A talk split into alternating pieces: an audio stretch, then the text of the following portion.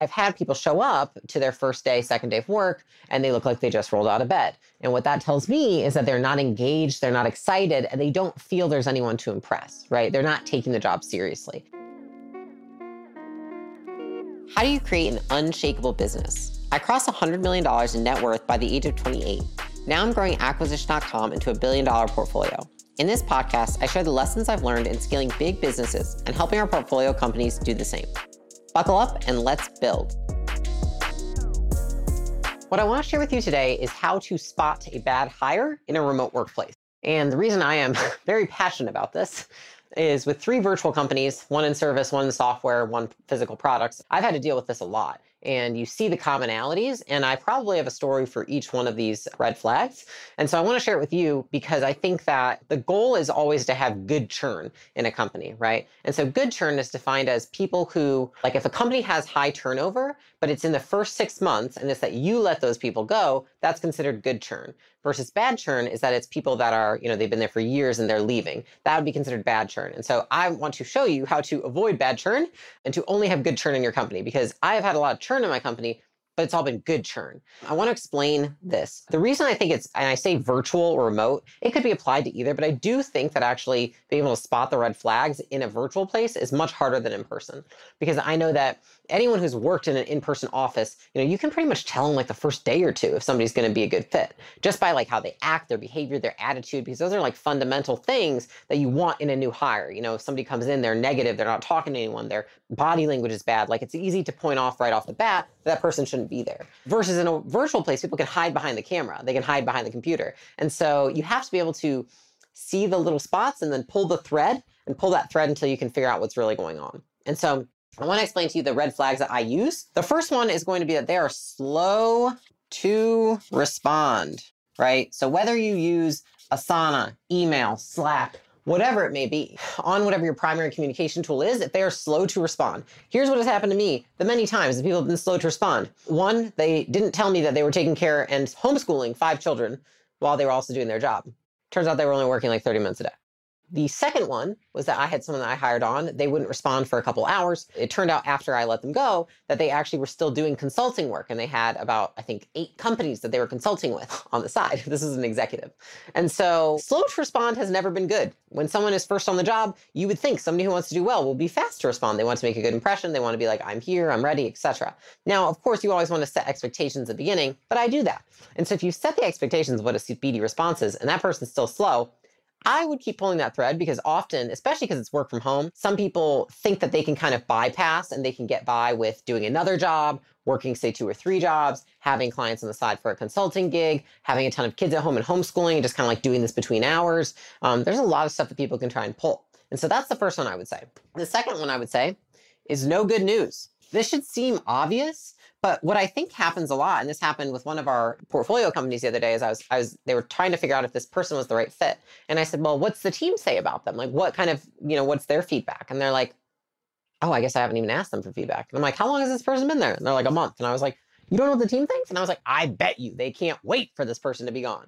And so, ironically enough, they go to the team. The team's like, yeah, they suck. And I don't even think they're working boom, they were gone, right? And so your team, honestly, are the best advocates because they have to work with this person day in and day out. They don't want to work with some schmuck who's going to give them all the work, right? And so if you ask your best teammates on that team what they think of this new person, if they have no good news, no good news is typically not good news when it comes to new hires. I can tell you that much. I've never hired someone and when people have had no feedback for me for the first week, that person has never stuck.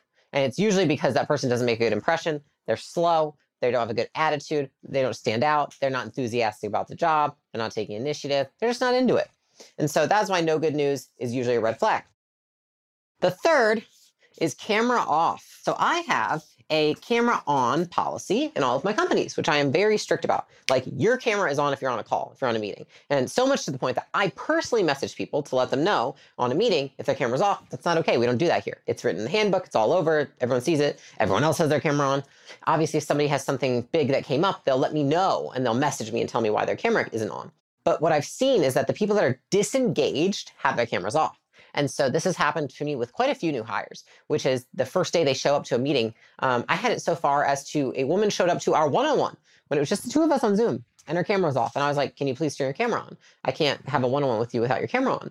And she was like, I just look really bad. I was like, this isn't going to work. And so needless to say, camera off, big red flag. Usually don't come back from that one. The fourth is calling in sick pretty much immediately. I've had this happen a number of times. Um, the worst situation, I'll tell you, was that I had a guy who we hired him, and on his second day, he calls in sick, tells us he has a very serious disease, and says he must take and use all of his sick and vacation time immediately. Right. And we have like a really great benefits package. So I was like, that's a lot of time. This seems really weird. Turns out he actually was pulling medical fraud. And so he wanted to get hired to have us pay him while he was on leave, uh, and then had a fake doctor, right, a fake doctor's note to then try and show us that he had some terminal disease, which didn't exist.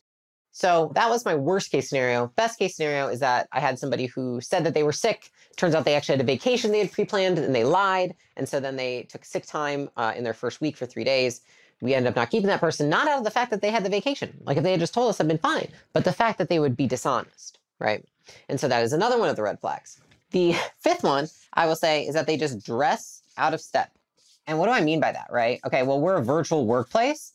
And so I still have dress code requirements because I believe that people are more productive when they dress in a manner that is in accordance with their future self, who they want to show up as. I think it builds confidence. There's been lots of studies done on this. And so I don't want someone showing up in sweatpants, right? It's basically business casual, or you wear swag given to you by the company, or polos, etc. what we provide.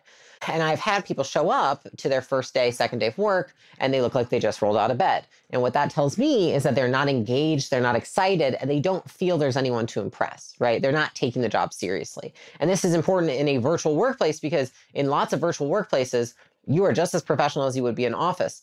But often people don't have the cojones to show up in their pajamas to an office, but they will do it virtually. And then the last one, and this is uh, one that I have just time over time, again, have come in to run into, which is that they don't have their tech set up before they start. This is very interesting. I don't know why it's correlated with people who we end up not, you know, sticking with. But for some reason, people that have been bad hires, the good hires, what they do is they go figure out how to use Zoom, Gmail, Asana, Slack. Like they go watch how-to videos before they show up to work. What I've noticed with bad hires is they show up and then they're late to meetings and then they say, oh, it's because I don't know how to use Zoom. Or they don't use Slack and it's like, oh, I'm not responding because I don't know how to use Slack. And what I've noticed is that they don't take their initiative and then they wait for everyone to try and teach them. And that especially doesn't work in a virtual workplace because you need people that are more autonomous, right? Like I'm not sitting there seeing that you can't go through things. And so that has also been a red flag where a lot of people who um, have not had the tech set up ahead of time and done their own research just don't end up working out. And so the six red flags slow to respond, right? You do not want that.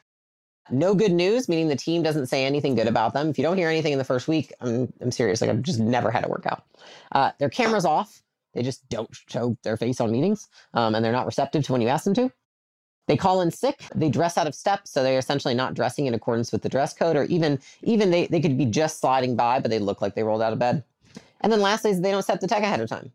And so I hope those were useful anytime I notice any one of these things when I first hire somebody, I immediately investigate. So that's what I would encourage you to do is that once you notice the stuff, investigate, talk to them, ask them, clarify why it's happening. And oftentimes the reason it's red flag is that when you ask them why it's happening, they don't have a good reason. And then that is a bigger problem in its own.